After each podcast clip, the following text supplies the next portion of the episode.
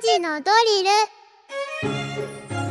ル時刻は3時を回りましたさあここから番組を聞き始めたリスナーの皆さんこんにちは SBS ラジオ「午後ぼらけ」パーソナリティ山田モンドですさあここからは深く知るともっと面白い静岡トピックスを紐解いていく勉強のお時間3時のドリルのコーナーです毎日午後3時に一緒に学んでいきましょう今日の先生はこの方静岡新聞論説委員川内十郎さんですよろしくお願いしますこんにちは。よろしくお願いします。十郎さんやっぱ師匠感強いよねなんかね志らく師匠なイメージ僕の中にあるんですよそうですか。はい、はい。あのーまあ私師弟関係っていうと思い出すのはは、いはいまあ私あのフライフィッシングっていう釣りが好きなんですけど、ええええまああの教えてくれた諸先輩がいるんですけど、えあのえ釣りの師匠そうですね。まああのー年に一遍くらいあのー一つのまあ釣り場に集まって、はいまあ皆さんとこうお話しする機会あるんですけど、えまあ釣り以上のものをですね、いろいろいやーやっぱ人生の先輩え教わりましたね。えそれいけないことも教わったんじゃないいやいやいでやあのもう釣りのテクニックなんていうのは、まあ、そういうレベルではなくてですねもうちょっとこう哲学的なんですけどすか、はい幸せな釣りと幸せな家庭を両どう両立するかとかですね 非常に深い深淵なる、なるほど、まあ、そういうお話をですね、はいい、ろいろあの、まあ、その中に行くと僕なんかまだまだ小僧扱いですまだまだですか、師匠たちたくさんいるわけですねたくさんいすますね。 いいですねさあそんな、えー、川内師匠一緒に取り上げていきましょう今日の静岡トピックスこちらです農林水産省はブロッコリーを国民の生活に重要な指定野菜に追加することを決めました2026年度からで追加は1974年のじゃがいも以来およそ半世紀ぶりとなります価格が大幅に下がった際の生産者への補助金が手厚くなり供給や価格が安定することが期待されます消費が増えているブロッコリーの存在感がさらに高まりそうですえーブロッコリー指定野菜に指定という先月末ぐらいですか、はいこのニュースそうですね、まあ、先月の末、まあ、農林水産省がまあ発表したということですね。ええなんかこう格上げされたのかなぐらいな感そう覚でですしねかなかったんですけども、まあ、あの先ほど、まあ、指定野菜っていうことをあの、ええ AI のアナウンサーがおっしゃったんですけど、まあ、あの日常的にこうみんなにたくさん食べられるようになったっていうことですね、まあ、それで、えー国民生活に欠かせない野菜ということで今、14品目。 14品目あるんですか、でまあ、あのその14品目って、まあ、キャベツとかきゅうりとか大根とかあるんですけど、まあはいそはいそこにですねまあ入ったということでわあなるほどスタメン入りというかあのししかもこれ1974年のじゃがいも以来もう半世紀ぶりなんですけどねすごいですねやっぱじゃがいもはねもうもうやっぱりもうボランチというかそうですねもう野球の殿堂というより野菜の殿堂入りしたっていうすみません先にサッカーに例えちゃって本当に申し訳ないです はいちょっとそもそも指定野菜って何なのかってところからそうですねあのーまあ国の施策としてまあ出荷の安定を図るということで、んあのー供給も安定してまあ価格も安定するってことが期待されるんですけど、うんあのーし産地でですねこう市場価格が大きく下がった時にですね、うんまあ生産者への補助金がまあ手厚く出るということなんですね。はいで、はいはいまあ、これちょっとだどういうことかというとあの、まあ、先ほども指定野菜の話したんですけどええそれに準じる特定野菜というものがあるんですね。特定野菜はいあのこれアスパラガスとかかぼちゃなど35品目で今あのブロッコリーはこの特定野菜なんですねはいでそれがまあ先ほどあのモンドさんも言ったようにまあ昇格したとああじゃあ二軍キャンプみたいなああそうですね感じですかもうすまあ、ここから上がるっていうのは実は珍しいらしいんですけどねあそうなんまあです入ねれ替え戦はないようなんですけどねあのいろいろへでそのこの特定野菜も価格が大きく下落した時にまあ補助金が出るんですけど、ーうんまあ、指定野菜はさらに手厚いということで、うんまあ、若干ちょっと説明しますと、はいあのー何年かの平均の値段っていうのがありまして、えその指定野菜っていうのはその9割以下に下がると、まあ、補助金の対象になって補助金もまあ手厚く出ると、えで特定野菜っていうのは8割うんにまで下がらない、以なるほど下にならないと補助対象にならないっていうのがまあ基本的でしかもそのうん補填率も低いとうんいうことですね。でまあでもどちらにしろ生産者がまあ作りやすいそうですね環境にということですよねはいええそれでまあそのブロッコリー結構輸入もありまして、はいまあ、輸入っていうのはその為替レートだとか、あのいうなら国際情勢の影響を受けやすいもんですから、まあ、指定野菜のすることの一つの目的はまあ国産化の推進うん、ということもあります。なるほど、はい、だからあまりこう輸入に頼らずそうですね自分たちでというところがあるわけですね、もう早速 X でもブロッコリーの話気になってたんだよなっていうのがあ来あてますねそうですしんちゃかんさん。からはい、まああの生活に密着した話ですうん関心高いかもしれません。はい、さあそのブロッコリーですけどもはい。はいあのーまあ先ほどのあの消費が増えたという話をしたんですけど、ええまあ人口減少などから、まあ、他の野菜っていうのは消費量が減少とか横ばいなんですね、うん鍋てはいはいで、まあ、22 3 2年3で見ますと、うんあのブロッコリーっていうのはその、まあ、15万7100トン生産まあ、これ出荷量でしたすいません全国のはい10年前よりも約3割多くなったとおお他の野菜が減る中あるいは横ばいの中、でまあ、総務省が家計調査っていうのをやってるんですけど、うんこれ2人以上の世帯が1年間に消費した量はい平均 4850g5 結構食べてますねキロですよ約5キロでしょでブロッコリーこれも10年前よりも3割増えてるっていうことなんですねはあで、まあ、先ほど3割って同じ期間静岡は倍静増岡してるんですね、え出荷量が静岡の伸びが非常に大きいということなんですはいで、あのーまあ、22、3年産の都道府県出荷でで見ると、まあ、北海道がまあ今トップで、ああイメージありますね、まあ、愛知、埼玉と、うんまあ、20指導がどれくらいかって、まあ、ちょっと2021年の数字があったんですけど、まあ、全国でまあ14位くらいだということで、んうんうんうんまあ、県内全域で生産されてるんですけど、まあ、特にまあ浜松とか三島とかが、まあ、あのなどがまあ主な産地そうですかはい浜松三島へえ基本じゃあ育てやすいんですかねあのまあ、これはそうです基本的には育てやすいしょ、あのー作物と言われてます。へえただ、あのーもちろん野菜ですので、えあの天候の天候不順とか、そうでそすよのね影響はやっぱり、まあ、受けます。で、うんまああのー比較的寒いところ風が、うん風あの寒い風がよく当たってえはいあの旬は大体秋から冬とか言われますね。そうなんですねええまあ、今あの、まあ一年中ねそううねハウスとかいろんな、まあ、栽培方法がありますのでということです。やっぱ人気ですよねさっきはあのスタッフとも喋ったんですけども、昔ちっちゃい木だと思ってたっていうああれキャベツ科のですねあれ、ええ小さい粒々のようなものあれつぼみなんですね。つぼみなんだ葉っぱだと思ってましたもんであの暖かくなるとだからあれ花が黄色くなって花が開いちゃう。でそれをあーおはいはいはい抑える必要もあったりして、まあ、あの冷たいというか低温での管理であるとかあるいえはー寒い時がまあ旬であるというのはそういうことなんです、はいはいはい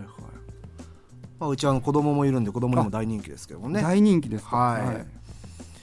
くだえーブロッコリーまあ本当にあの野菜の王様とも言われるんですけど、まあ、栄養がうん非常に豊かということええ豊富ということですね、でまああのビタミンタンパク質ミネラルうんで、まあ、低糖質ですね、はいあと食物繊維もたっぷりいやそこですよねあまのあ筋トレとかやってるとやっぱそうりなブんロでッコすねリー食べよう今私もあのってちいょう っとこのあのブロッコリーの話を調べてましたらやっぱボディービルダーの方とかですね、はい筋トレをする人がねあの 鶏の胸肉とと もにあの食事に積極的に取り入れてると、そういう話をあの聞きました。あの中山きんに君さんのええお弁当のタッパーとか見るとね絶対に入ってますよねそうですか、ええあのそれでですね、まあ、そういうあの栄養面ですね、はいはいそれとあと、まあ、この素材として非常に、まあ、料理について言えば、まあ、味や香りに癖がなくてですね、うんこういろんな野菜に使え使えるこう便利野菜何にでも合うしおおで、まあ、そ茎の外側の皮硬いとこあるんですけど、はいそこを剥けばもう丸ごと使えると、うんで料理も簡単でレンチン OK はいであと先ほどその中山きんに君のお弁当の話も出ましたが、はいあの加熱した時の緑の鮮やかさですねああこれ今弁当界のスタート野菜の王様であり弁当界のスターもうあれが1個入るだけでもう茶色っぽい肉だけじゃなくて例えばですねミニトマトと卵焼きってもう黄と赤と緑ってこうなるほどもうそそれれだとタンでパク質系のおかずがあるともう最高ですねも見うた目も美味しいということですね、でまああの本当にサラダはもちろんなんですけど、まあ、こうシンプルに茹でてマヨネーズの美味しくてで、まあ私はですね、そううんまあ、マヨネーズにですねええカレー粉を入れる、まあ、このカレーマヨこれ一押しなんですね洒落てますねカレーマヨにしてブロッコリーモンドさんどんなブロッコリーの料理っていうと想像しますか僕あのねあの緑のふさふさのところが好きなんですよねあーあんま芯の部分はうそんなにあれなんですけど芯の部分、まあ、外側の皮はちょっとあの硬いんですが剥いてこう短冊切りにしてですね、ええ非常にあの甘くて美味しいですよ。あそうですか、ええいやあとなんだろうシチューに入ってるとかそうシチューですねあのゴロッとした感じ最高ですよね最高ですよグラタねングラタンとはかいやっぱあのホワイトソースの中に緑いいです ねあとそブのロッコリー談義いいですねバーニャカウダとかにも欠かせませんね素敵いいですねあとねあのこの加熱の中でもですね、はいあのチーズをかけてオーブンで焼いたりするこあれら焼きブロッコリうわいいですね美味しいですよワインなんかーももう最高ですね合わせたいですね山田さん好きですねいろいろいや十郎さんもで、はいまああとその茹でて裏ごしにしてポタージュにしたりとかですね、うんうんうんもう本当に料理法が幅広いえええええ万能野菜えわあそう思うとちょっと改めてブロッコリーリー考えるとすごいですね本当にまあ強いですねここまで強い野菜ってなかなかないですよねそうですねまあそれが本当にあの商品が伸びて、うんあのこう指定野菜になったというまあゆえんだと思うんですけどね、うんうんうんうんあのもうほん本当に先ほど言ったようにこう非常に需要も伸びているし、ええあのまあ、料理の手軽さも含めて栄養価非常に評価が上がってきているということではいえで、まあ、先ほどまあ指定野菜の話をしたんですけど、はいちょっとその仕組みというか、ええあの話しますとこの指定野菜先ほど補助金を受けられるという話をしたんですけど、まあ、その補助金を受けるにはこの指定野菜としての作る国から指定産地というのに選選ばれる必要があるんですね。ほうもうそれどういうことかというと、えやはりこの、まあ、これ市町村単位でこの区域が設定されるんですけどやっぱりこうまとまった野菜の作付き面積このこのエリアはえこんだけの広さ、まあ、たくさん広作ってるえうんた面積とか出荷量、うんまあ、これが一定以上になると、まあ、指定産地ということに選ばれるんですね、ええでそうしないとしあのいわゆる指定野菜にはならないと。はいはいはいでもそういう意味でいうとこうやっぱ地域全体でそのブロッコリーをやっぱ盛り上げて作付き面積とかうん出荷量を増やすというような取り組みもまあ必要にまあなってきます、ええまあ、ですからその県内産地も頑張っていただきたいんですけど、うんまあ、先ほど特定野菜っていうそのちょっと一個下のはい話をはいした、はい二軍キャンプのねええ皆さんはい特定野菜も特定産地というものがあるんですねこれはまああー都道府県の指定になるんですけど、あの静岡県はあの確か、えーこのブロッコリーに関してうん浜松が特定産地に選ばれていあたよそううななん気でがすしねますね。えあの相当がまあ指定産地にえーこれから上がる土壌があるのかなとも思ったりもしますね。うんまあ、特定から指定に、まあ、特定のっていうことでも訴状があるということで、ええまあ、可能性があるんではないかというようなあの気もします。まあ、国内の産地でもまあ頑張ってうん国内県内ですね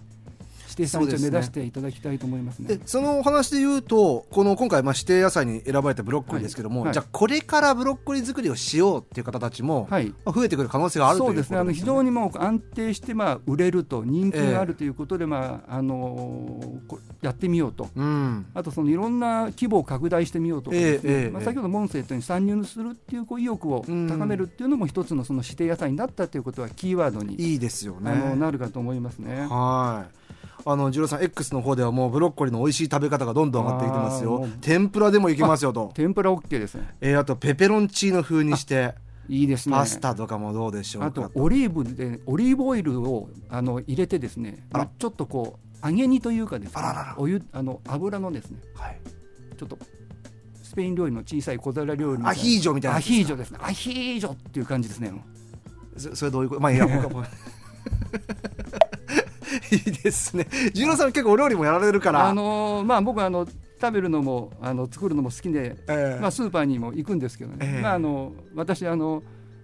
えー晩ご飯のですね食材は私の担当であ。らそうなんですねほぼ毎日あの、うん妻からですね、うん帰りがけになるとええ今日のはこれ買ってきてねとこはいはいう行くもんですから、ええ大体私静岡市内のスーパー相当詳しいですあね、らブロッコリーはじゃあどうなんですか今そうですねあのーまあブロッコリー先ほどまあ比較的こう作りやすくて安定はしてるんですが、まあ、それでもあのー天候に左右される部分があっええて、やっぱ値段に変動がありあますね結構ありますで先ほど産地の中に北海道ってなったんですけど、はいまあ、寒い暑い時にでも北海道がこう産地としてクローズアップしたとことで比較的年間を通じて安定して、なるほど先ほどあの寒いところが好きだっていう、うんそれでもやっぱりこう値段結構まあ差があるなと思う時ありますね本当にあの安い時は、まあ、98円とかってあるおおそれ安いですねで高い時はまあ200円超ですよねそんなに上がるんですねあのこの週末はあ某スーパー熊本産158円でしたあら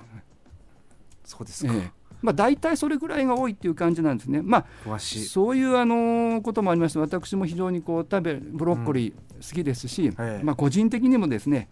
あのこう指定野菜の昇格でですね、うんまあ、値段供給が安定してほしいっていうのは非常にあの期待してますね。いやもうこんだけ言ってるとやっぱ食べたくなってきますね。 そうですまあ、今日の晩ご飯にはちょっと一品入れたいですね。。そうですすねあの本当にレンチン OK ですし、ええあのマヨネーズいろいろ工夫してみてください、うんあの味噌マヨとかですねごま入れたりとかですねいやめちゃくちゃ詳しいっすね。ちょっと今度一品作ってきていただいて。被害がありましたらまた16クッキングをやっていただけたらと思います、ありがとうございますというわけでブロッコリーについて教わりました、えー今日の先生は静岡新聞論説委員川内十郎さんでしたありがとうございましたありがとうございました。さあ今回のこの内容を聞き直すことができます Spotify をはじめとした各配信サービスのポッドキャストにアーカイブが上がっておりますのでチェックしてみてください今日の勉強はこれでおしまい